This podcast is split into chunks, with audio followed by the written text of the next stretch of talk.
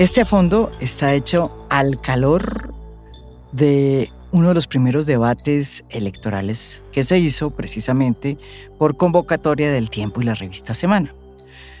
Debate que, dicho sea de paso, llamó a última hora, es decir, la noche anterior, cuando ya habían salido todas las promociones sin la foto de ella, a Francia Márquez. Y tengo entendido que fue porque el propio Gustavo Petro amenazó con no ir al debate si no invitaban a Francia Márquez. Así comenzó el primer debate, convocado por El Tiempo y la revista Semana, con una invitación a última hora por parte de los organizadores a la candidata Francia Márquez, que forma parte de la consulta que se va a presentar dentro del pacto histórico. Ella es una precandidata que debía estar ahí, eh, pero no estaba. Y otra arandela que le salió a este debate corrió por cuenta del candidato del Centro Democrático, Oscar Iván Zuluaga. Fue al debate, se sentó, se quitó el tapabocas, habló, discutió y dos horas después anunció con un trino, creo, o con una comunicación oficial que había salido positivo para COVID. Doctor Oscar Iván, de pronto hubiera sido mejor no haber ido. Digo, por cortesía con los demás candidatos, para que no los infecten de COVID. La sorpresa de este debate corrió no por cuenta de lo que se hubiera preveído, que es que el rifirrafe se hubiera dado entre los extremos. Gustavo Petro contra Oscar Iván Zuluaga. O algo así. No, esta vez es curioso. El rifirrafe y la pelea y la sacada de piedra corrió por cuenta de una coalición, de los miembros de una coalición que forman parte, pues, del centro, del centro de la esperanza. La candidata Ingrid Betancourt y el candidato Alejandro Gaviria se enfrascaron en una discusión que parece mecánica electoral, pero que tiene su fondo. Miren lo que pasó. Alejandro, tú y yo hicimos un acuerdo que lo firmamos en el cónclave, en que no íbamos a traer a la coalición ninguna maquinaria. Tú has aceptado el apoyo de gente que a mí me preocupa muchísimo. En ese acuerdo dijimos que si eso sucedía, nosotros partíamos de la base que íbamos a tener confianza, pero que si eso sucedía lo decíamos en público. Yo convoco a la coalición para que hoy mismo debatamos este tema. Yo no voy a dejar que los lobos entren a donde están las ovejas. Y todo esto, según tengo entendido, porque Camilo Romero, que era candidato también y que estaba en el debate, él sí estaba invitado, no como Francia Márquez, que fue invitado a último momento, le dijo, le echó en cara a Alejandro Gaviria que estuviera recibiendo personas que venían de cambio radical. Y se refería, me imagino específicamente, a una, a Germán Barón Cotrino, senador eh, por cambio radical muy cercano en una época al jefe de cambio radical, que era Germán, o que es Germán Vargas Lleras. Hoy, al parecer, las relaciones entre los dos están rotas, pero sin embargo, Camilo Romero consideró que mm, eso de estarse juntando con Cambio Radical, que es un partido considerado un poco como la derecha, ¿sí? pues no le quedaba bien a un centro, al centro de la esperanza. Y le fue durísimo y se lo echó en cara. Aquí no me va a venir usted, que se toma fotos ayer con Cambio Radical, que es el partido más corrupto que ha tenido este país, a decirme a mí de politiquería cuando goberné con el mejor gobierno abierto un departamento como el de Nariño. Cuando Alejandro Gaviria fue digamos que señalado por Ingrid Betancourt de haber incumplido los pactos acordados en la coalición de la esperanza, se descompuso. La verdad, se descompuso. Uno ve los videos del debate y se descompuso. De ahí llegó a fondo. Estoy hoy con él después de semejante furrusca. Y lo tenemos de invitado precisamente para preguntarle, más allá del incidente que tuvo, en este debate qué es lo que está pasando con el centro y si va a terminar expulsado de un centro del que llegó hace poco. Bienvenido a fondo. Y me imagino que ya tomó agua, se tranquilizó. ¿No es verdad? Porque viene realmente con eh, los bríos en alto. Es como si los tibios se hubieran calentado. Segunda vez, María Jimena. Muchas gracias por la invitación. ¿Cómo le va a usted? Contento de estar aquí. Viene, a mí bien, bien, agitado bien, de un debate. sobreviviendo las vicisitudes de la política, pero en general bien. Bueno, yo le quiero preguntar, ¿qué carajos está pasando en esa coalición del Centro Esperanza? Es difícil verlo, pero yo creo que la coalición tiene un problema y es que la coalición nunca definió una forma de tomar decisiones colectivas. La coalición tiene tal vez una especie de contradicción que yo creo que ha salido a flote en las últimas semanas. En el fondo, esto es una coalición y al mismo tiempo es una consulta. Esto es una rejuntanza, digo, alguien para competir, pero quiere ser también una especie de protopartido político una plataforma común. Y esa tensión ha sido perjudicial. Yo creo que también eh, ha tenido como esta tensión entre lo individual y lo colectivo. Y yo creo que desde este año, con sobre todo la llegada de Ingrid Betancourt, y con la Sorpresiva. decisión sorpresiva para todos. O sea, O sea, ¿usted sabía antes? ella fue la componedora Sí. del Alegre con- donde yo entré. Ella dijo de manera persistente y frecuente y reiterada que no iba a ser parte. Yo estaba en Medellín la semana pasada, eso fue un día domingo, y llega un rumor de que se va a lanzar. Hay una reunión el día lunes, yo no puedo estar en la reunión, y el martes anunció su lanzamiento. Y además de una cosa que me parece poco extraña, y es que de los siete candidatos de la coalición, tres son avalados por el partido Oxígeno Verde, partido que no tiene un concejal en Colombia. Entonces es un tema complejo, eso ha generado, por supuesto, discusiones al interior. Logramos superarlas y dijimos, bueno, vamos a tratar de hacer una especie de estrategia común, vamos a hacer cuatro debates en el país. Yo, mientras tanto, María Jimena, he tratado de hacer lo que tiene que hacer un candidato político, estar recorriendo el país, estar sumando alianzas, lo voy a decir de manera clara, políticas, Como por ejemplo la de Germán Barón. la de que Germán causó Barón Cotrino, pero hay cosas. otras que puedo decir aquí. En el Atlántico, por ejemplo, nos juntamos con José Antonio Segebre, que trabajó de la mano de Luis Carlos Galán siendo muy jóvenes, fue gobernador del Atlántico, Sí, lo conozco. una persona completamente respetable. En el Magdalena nos juntamos con Elvia Mejía, que fue vicecontralora de Antonio Hernández por allá a comienzos de la primera década de este siglo, una persona Trabajó en también el respetable. PNR, sí. En el Cesar nos está ayudando una persona que trabajó en el Ministerio de Vivienda, Camilo Quirós. En Antioquia, Juan David Valderrama, que es primo hermano de Sergio Fajardo, se sumó a la campaña como director también regional allí.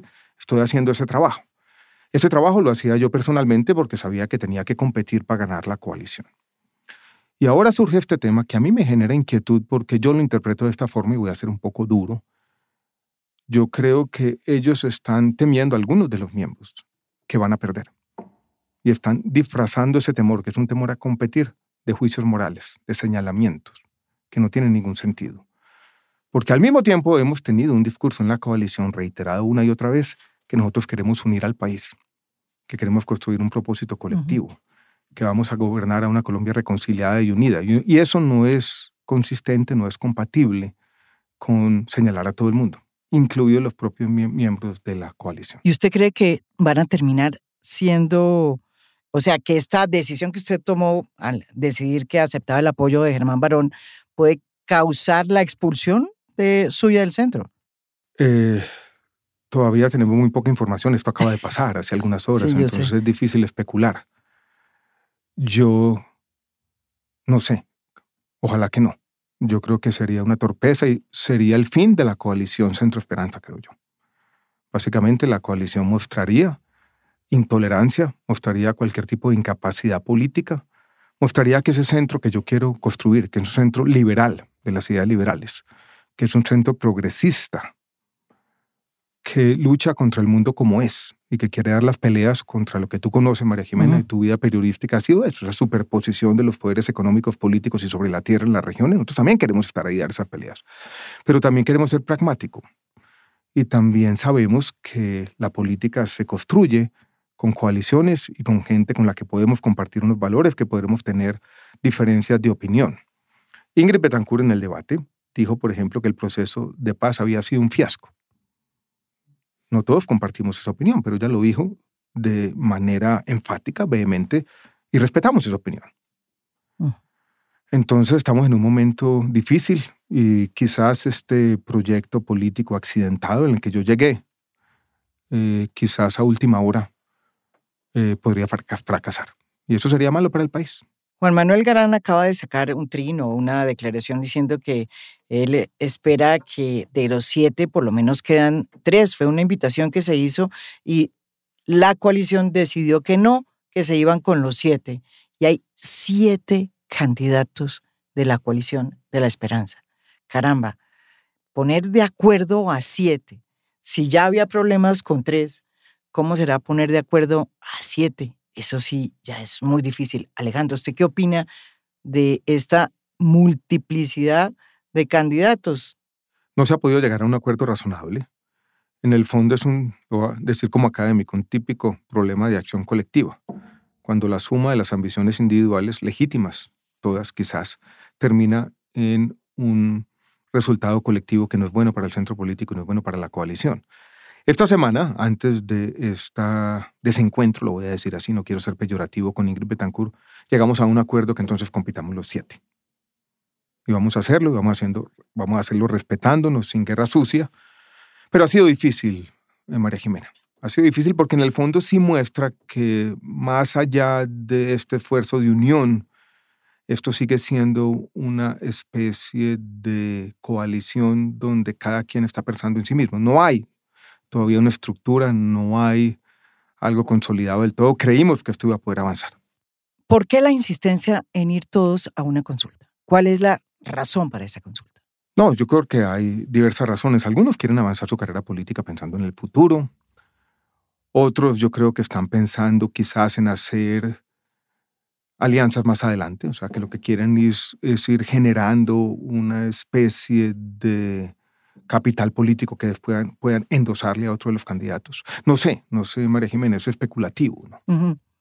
Porque, ¿qué es lo que se está viendo? Es que están utilizando la, la consulta para sacar un candidato de una coalición que no se tiene muy claro para dónde va ni qué pretende. Ese es uno de los problemas serios al tener tantos candidatos, que no sabemos qué es lo que realmente quiere ese centro cuál es la esperanza, qué es lo que propone, porque son siete candidatos.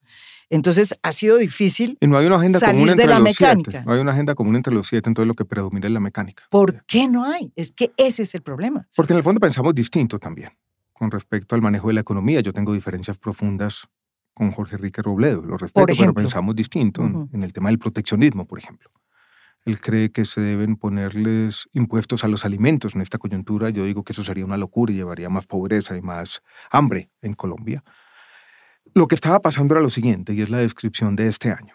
Juan Manuel Galán y yo estábamos haciendo campaña. Estábamos recorriendo el país, estábamos presentando nuestra plataforma, estábamos diciendo, sí, hay unos temas que nos unen, pero vamos a competir, vamos a emocionar al país nosotros individualmente, hay unas reglas de juego de la competencia. Yo creo que eso generó en otros miembros de la coalición cierto escosor, cierta resistencia. Y eso está saliendo a flote. Por ejemplo, esta semana tuvimos una discusión muy larga, absolutamente eh, difícil de entender, inconcebible, sobre si escribíamos la lista de la coalición o no. Si uno no inscribe el acuerdo de coalición, no puede recibir un peso de financiamiento, no puede hacer publicidad política y algunos de los miembros de la coalición se oponían a que inscribiéramos la lista de la coalición. Básicamente nos amarrábamos las manos nosotros mismos. Eran insistentes en eso. Es como si no quisieran ganar. ¿Y qué finalmente qué decidieron? Hemos decidido que no se ha tomado ninguna decisión. ¿De verdad? O sea, tuvimos una discusión absolutamente esto ya es como metafísica política, María Jimena, ¿no? A ver. Sobre tratando de decidir sobre la forma como íbamos a decidir. No.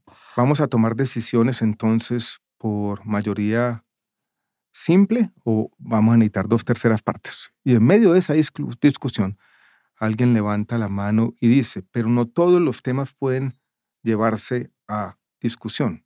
Hay un ámbito de cuestiones que debe tratar la coalición que no pueden ser sujetos a votación sino a consenso. Y eso, dos días reunidos en eso. O sea, muy difícil, la verdad. Bueno, pero Mientras tanto, pues el país con razón se está olvidando de nosotros. Pues es que miren las encuestas, es que mire lo que está pasando. Por eso yo estaba haciendo algo distinto, la verdad. Y, y decidimos hacer algo que es lo responsable con el país. Yo lo he llamado, y me perdonarán un poco los devaneos académicos, la ética de la responsabilidad. Y es, yo creo que nosotros tenemos una responsabilidad, más allá de esta discusión eterna sobre los principios y lo que somos y lo que no somos y la forma de decisión y los protoestatutos de una coalición que nace pero que no eh, se desarrolla, es hacer propuestas. Ujú. Y yo creo que yo tengo mucho que decir en los debates, los debates sobre la economía, en los debates sobre el desarrollo rural, en los debates sobre la justicia, en los debates sobre la corrupción. Esa ha sido mi vida. Y gastando mi tiempo al interior de la Mm. coalición en estos debates eternos es simplemente En- en perder el tiempo. No es lo que yo quise hacer y cuando yo tomé la decisión de dejar el mundo académico es porque creía y sigo creyendo. Pues que estos debates sustantivos son los que tocan. Hoy tuvimos un debate interesante con Gustavo Petro Ujú. sobre la reforma tributaria. Yo también he tenido debates interesantes con Gustavo Petro sobre los temas del desarrollo rural con enfoque territorial. Ujú. Me gustan los debates sobre cómo combatir la corrupción más allá de las bravuconadas y el discurso. Llevo muchos años estudiando ese tema. Me gusta discutir el tema de la transformación productiva de nuestra economía, la transición energética. Nada de eso se está hablando al interior de la coalición.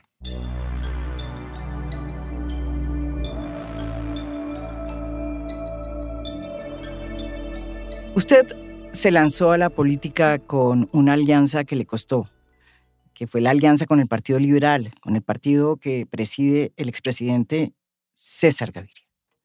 Usted terminó de- dejando esa alianza para poder entrar, entre otras, al Centro Esperanza, porque esa era la gran condición. Entra Alejandro sin el expresidente César Gaviria y sin su partido. Ahora usted está en esta coalición y usted firmó unos pactos.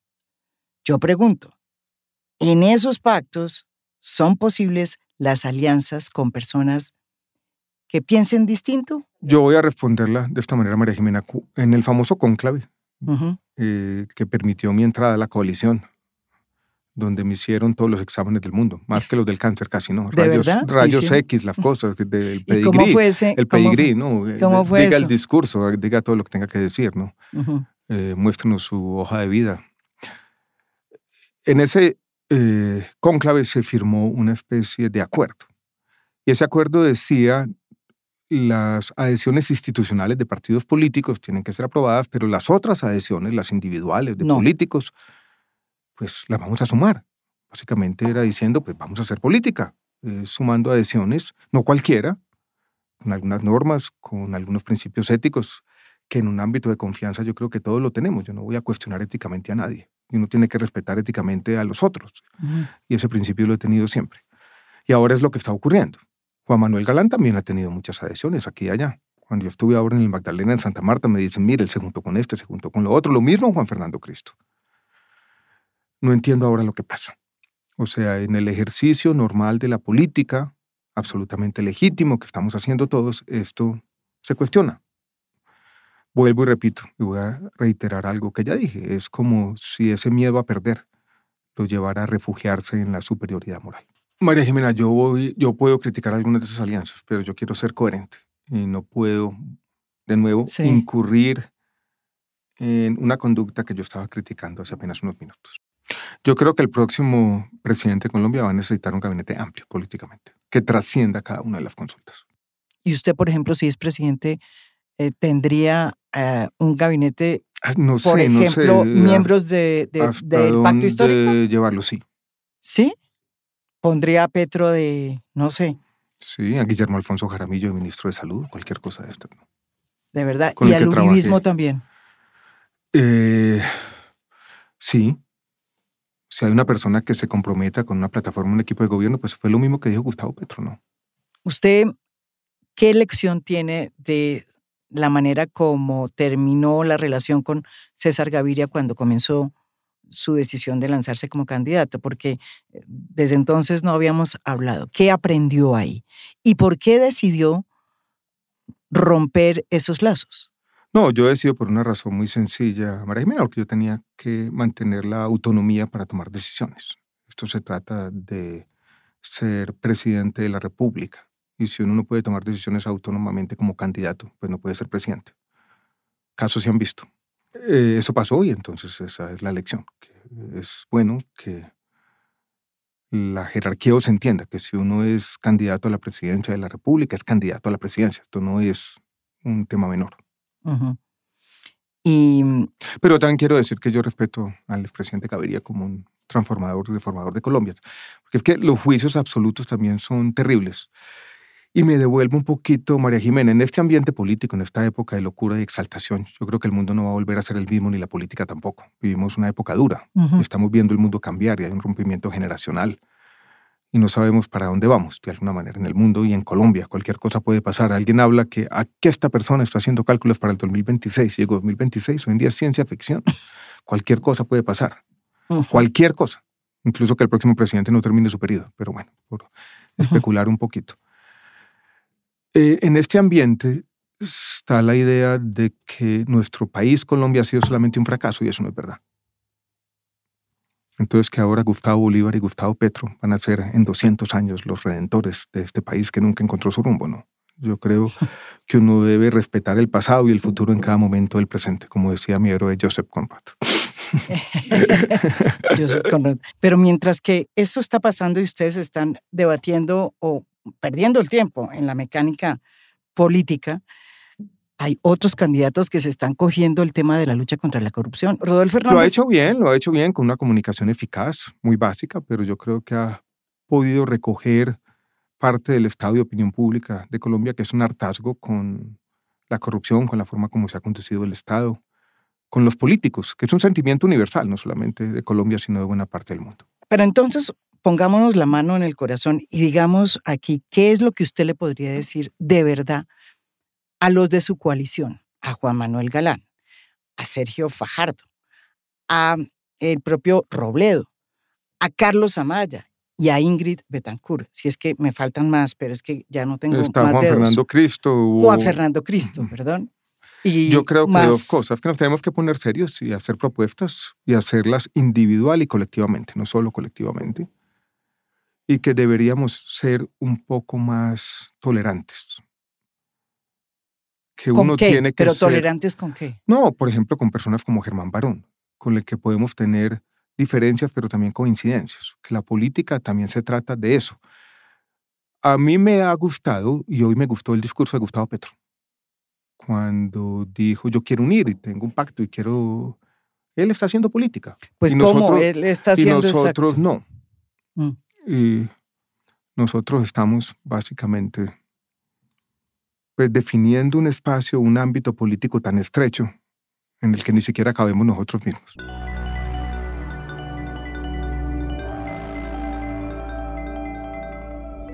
Y usted hace referencia a ese miedo a perder. ¿Por qué cree que eso está ahí?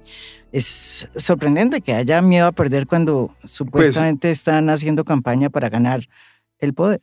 Yo creo que no todas las campañas están haciendo la tarea. Y me parece que, por ejemplo, Sergio Pajardo, yo veo que él tiene la opinión mayoritaria, tendría todo para ganar. Pero si las cosas van como van, no va a ganar. No tiene cómo. ¿Por qué? Porque su discurso ya no le está llegando a Colombia, porque se niega a hablar con personas que no piensan exactamente igual a él, porque ha sido incapaz de generar adhesiones políticas duraderas. Y, por ejemplo, alguien como Ingrid Betancourt. Eh, no sé, Ingrid acaba de llegar al debate político. Hoy dijo Francia Márquez en el debate que ella aparece cada cuatro años. Le va a tocar berraco. Por ejemplo, un personaje que yo creo que es también eh, muy em, importante, pues por lo menos fue un senador muy importante, que es Robledo, con el que usted dice que tiene unos desacuerdos ideológicos, pero que de alguna manera ahí va. Robledo tiene pues una estructura política, un trabajo que yo respeto, incluso yo tengo muy buena relación personal con él en las reuniones. Me extrañó un tuit que puso ahora, porque yo lo respeto. y he podido decir que he aprendido a apreciar su labor. Yo creo que ha sido valiente a, algunos debates importantes. Y yo creo que Robledo sabe lo que va a hacer. Él está ahí porque quiere impulsar una lista al Senado, quiere tener unos sucesores políticos que van a seguir llevando esa visión del país y del cambio social. Me parece completamente legítimo. Yo no creo, por ejemplo, que Robledo, Jorge Enrique Robledo, deba salirse de la consulta. Parece que él se ha ganado su puesto ahí, se ha ganado su puesto porque lo ha luchado con una carrera política amplia y respetable. ¿Y usted cree que se lo ha ganado también Carlos Amaya? En la Yo no quiero descalificarlo. Yo creo que Carlos Amaya hizo una buena labor en los debates. No sé, no sé. Es que, mucho, si yo empiezo aquí a decir quién tiene derecho de estar y quién no tiene, estaría básicamente haciendo lo que estoy criticando. Entonces la cambio. Entonces, ¿qué opina de Carlos Amaya? Yo trabajé con él cuando yo fui ministro de salud y él era eh, representante de la Cámara, después lo conocí como un gobernador de Boyacá que hizo una labor que creo que la gente aprecia, construyó un capital político allá, pero no tengo muchos elementos de juicio para juzgarlo. He tenido en las últimas semanas conversaciones con él que me han parecido una persona interesante, un político interesante, con ideas nuevas, con la capacidad de llegarle a, mucha gente. ¿Y Juan Fernando Cristo? Uy, María Jimena, me puso usted el, repaso de todos. Juan pues Fernando Cristo es un político hábil, por supuesto. Eh, yo creo que Juan Fernando Cristo, voy a decir lo siguiente, me voy a volver un poquito.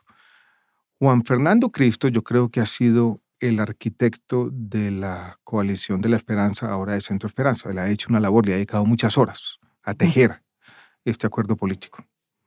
Con mucho trabajo, con energía, con abnegación a veces pero creo que con la llegada de Ingrid, con lo que ha pasado, ese trabajo se le está perdiendo, entonces le está saliendo de las manos completamente. Antes, antes de esto, yo le tenía otra pregunta. ¿Usted no cree que al centro le ha, le ha sentado muy mal ese, esa bautizada que le pegaron como el mundo de los tibios? A mí me parece que ese ha sido el peor de todos los eufemismos, si se quiere decir, o de los nombres que se le han dado al centro. Pues le tengo una buena noticia, María Jimena con lo que pasó hoy, se calentaron los tibios. Pero ¿usted no cree que la política tiene que ver también con el encanto?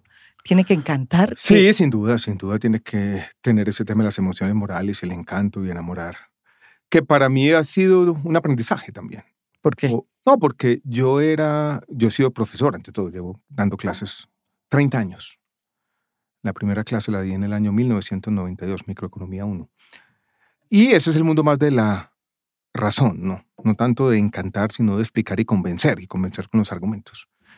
Y la política necesita ambas cosas. Ahora, yo no, he sido tibio, María Jimena. Si uno mira el panorama político, no solamente global, eh, local, sino global, una persona que lance su candidatura diciendo, yo estoy de acuerdo con la interrupción voluntaria del embarazo en todos los casos.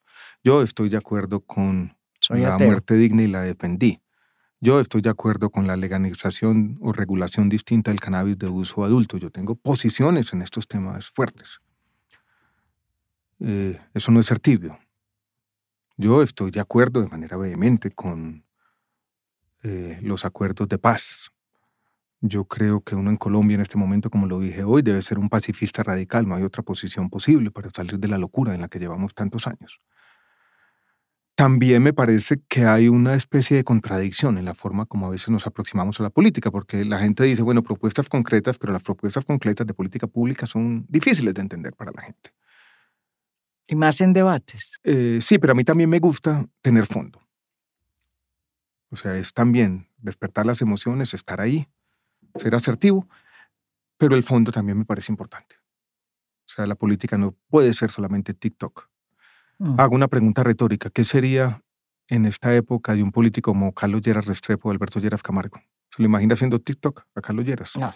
Salió de Nueva Frontera para eh, el TikTok. Eh, difícil, ¿no? Usted tiene también otro desafío y es que tiene una candidatura, pero no tiene listas, porque sus listas son parte, digamos, de la coalición. Es la lista de la coalición. Sí, porque yo estoy en un movimiento independiente por firmas. Exacto. Se llama Colombia tiene futuro y ahí es donde viene, poco voy a ser completamente claro y transparente.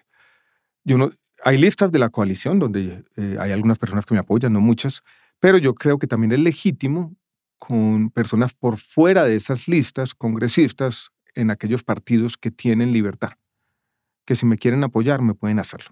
Voy a dar un ejemplo. candidato a la Cámara de Representantes por Bogotá, Juan Carlos Lozada. Yo hablé con él esta semana y me dijo, lo invito a una reunión y este fin de semana con mi grupo político, ¿por qué no? Juan Fernando Reyes Curi, del Valle del Cauca, representante liberal. Hemos tenido unas luchas similares con el tema de la muerte digna, por ejemplo. Harry González del departamento del Caquetá, del Partido Liberal. No sé, hay, de eso se trata la política también, María Jimena. ¿Y eso es lo que usted cree que no lo dejan hacer en el... Pues según las últimas circunstancias y las opiniones que han aflorado en las últimas horas, parece ser así. ¿Qué dice usted de las eh, personas que, como Ingrid, insinúan que eso es politiquería y que eso es eh, armar... Eh? Cuando, cuando Ingrid hace esa acusación en público, y yo de alguna manera protesto porque debió haberse tramitado en privado en una reunión de la coalición, ella debió haber levantado la mano y decir no estoy de acuerdo con esto. Yo me ofusco un poco. Eh, algunos de los compañeros de la campaña me han dicho que más de la cuenta, no sé. Y yo le dije a Ingrid que, que eso era un poco hipocresía y oportunismo. Eso fue lo que dije hoy. Y quizás no me arrepiento. En todos los partidos, ¿qué es eso que llaman maquinaria? No. Maquinaria también es una organización donde hay líderes que trabajan con la comunidad y que esos líderes de alguna manera recogen las demandas sociales de la comunidad. Yo estuve en Ciénaga la semana pasada y hay líderes y esos líderes a tienen otros líderes y esos líderes tienen otros líderes y hay políticos que llegan a esas estructuras que son las formas como se organiza la sociedad. Prescindir de eso es prescindir de la gente, que eso es lo más complejo. Yo creo que también para, para el, el récord, yo no tengo nada en contra de Alianza Verde y el Partido Verde, además. Mm. Y la persona que me ha apoyado a mí desde el comienzo de la campaña es Juanita Gobertos, que es de ese partido. Yo tengo buena relación con Angélica Lozano, me parece una buena política. Hay mucha gente en ese partido verde que me gusta. Yo, Iván Marulanda, que está en esa lista, yo crecí con él, fue íntimo amigo de mi papá. Mucha gente que yo respeto y admiro en ese partido. Mucha gente le reclama al Centro Esperanza que los candidatos que ellos tienen y candidatas, como Ingrid Betancourt, bueno, ahora tienen a Ingrid Betancourt, antes no tenían mujeres. Ahora que tienen Ingrid Betancourt le reclaman que sean diversos, que tengan representaciones de las negritudes, de las etnias, cosa que no sucede en el centro de la esperanza. Y la gente está pidiendo eso. Yo creo que es una crítica que en Colombia tiene algo de verdad. Eh, es innegable, nos, nos falta diversidad, nos falta historias. Yo creo que Colombia ha vivido de espaldas a muchas de esas historias. Yo he aprendido eso también, ¿sabe, María Jimena? ¿no? yo tuve un debate por allá con William Ospina sobre estos temas. ¿no? Hay una persona que está muy cerca de la campaña, que es Hernando Chindoy, que es del pueblo Inga del sur de Colombia, que nos ha traído esa voz. Yo tengo hoy en día muchas afinidades, y esto no lo he cacareado lo suficiente, con el pueblo Guayú, Muchos de los palabreros están muy cercanos a la campaña. Ahora estábamos almorzando con una de las lideresas grandes de este pueblo indígena. Eh, sí, es una crítica válida. Pero eso no significa que a quienes somos del centro de Colombia y hombres blancos se nos vaya a quitar el derecho a ser escuchados. Yo creo que la política también se trata de eso. Todos tenemos ese derecho a ser escuchados.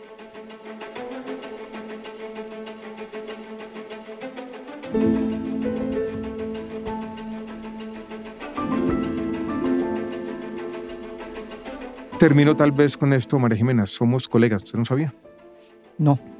Acabo de estrenar un podcast. No me diga, eso sí no sabía. Hagamos la diferencia, sí. ¿Y cuándo sale y a qué hora Salió esta semana y tengo un, una emisión diaria incluso. Vamos, ¿De a vamos a hacerlo de aquí al 13 de marzo siete días a la semana. Bienvenido al mundo del podcast. Esto es un mundo muy especial. Esperamos que cuando ustedes oigan este podcast, hoy miércoles, bien temprano en la madrugada, ya sepamos qué va a pasar entre Alejandro Gaviria y la coalición Centro Esperanza. Ta, ta, ta. ¿Y ¿Qué dice Ingrid Betancourt con todo lo que pasó en el Centro Esperanza a partir de las alianzas de Alejandro Gaviria? Espérenlo también en a fondo. El jueves estaremos con Ingrid Betancourt.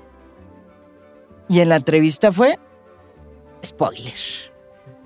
aquí entre nos, se le vio muy, muy molesta con Alejandro Gaviria. Esto es A Fondo, un podcast original de Spotify.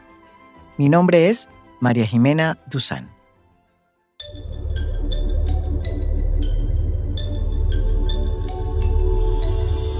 A Fondo es un podcast original de Spotify. Producción general, Lucy Moreno. Editor de contenido, Adrián Ateortúa.